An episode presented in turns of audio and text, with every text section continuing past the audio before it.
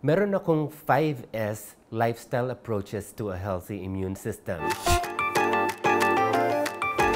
So the first S on my list is sex.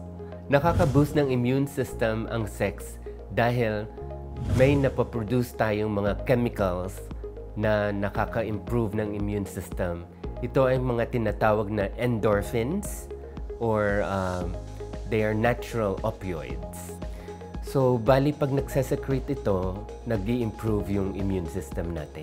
Dahil people feel good, these are positive hormones and they actually have anti-inflammatory benefits. So, the second S is sleep. So, when we sleep, we actually secrete repair and regenerative hormones such as growth hormone and melatonin. Ito mga hormones na ito ay kailangan natin para mag-repair ang ating katawan. Pag okay ang pag-secrete ng melatonin, it could actually affect our immune system health as well. So, kailangan matulog tayo before, at least before ten P M para mag-secrete ang katawan natin or ang pineal gland natin ng melatonin.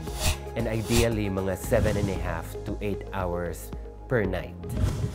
Ang melatonin ay hindi lang isang antioxidant, isa din siyang immune modulator. Ibig sabihin, nababalanse din niya ang immune system natin.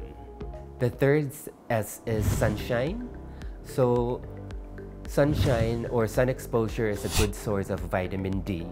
And vitamin D, as we know, has antimicrobial properties due to the secretion of antimicrobial peptides.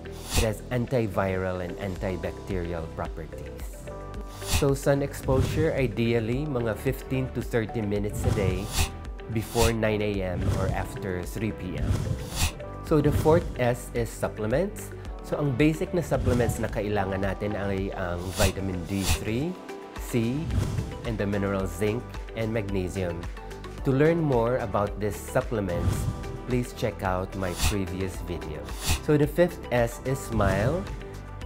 So, pag nag-smile tayo, we're actually producing endorphins, similar to what I mentioned about sex. These endorphins are feel-good hormones or natural opioids that actually also help boost our immune system.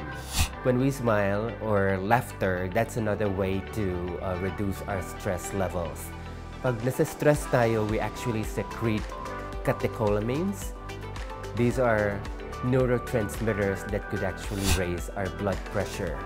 It could also cause things like weight gain, especially here in the middle, as well as problems with uh, dyspepsia or sinisikmura pag may stress hormones tayo na sinasikmura. So mula kay Stan ng Pasig, gaano kadalas daw dapat mag-sex ang isang couple? So, kung ang goal naman is magkaroon ng baby, so ideally three times a week. Pero if, in, if you're in a loving relationship naman, you could do it as often as you can. Ang problema lang doon is sometimes it could deplete the body of zinc, the mineral zinc. So, moderation is key. So, mula naman kay Joy ng Manila, ano ang iba-ibang way na para mag-reduce ng stress? So, usually, ang ginagawa na ibang tao pag nasa-stress sila is kumakain sila o kaya nagsha-shopping. Pero, pero there are more productive ways to actually deal with stress.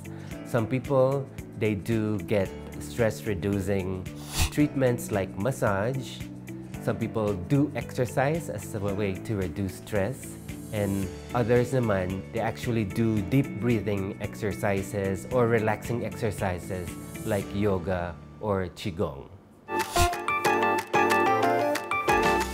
Ako si Doctor Joel Lopez, J L O for short, your wellness doctor. Please don't forget to like and subscribe to my YouTube channel and my Facebook account.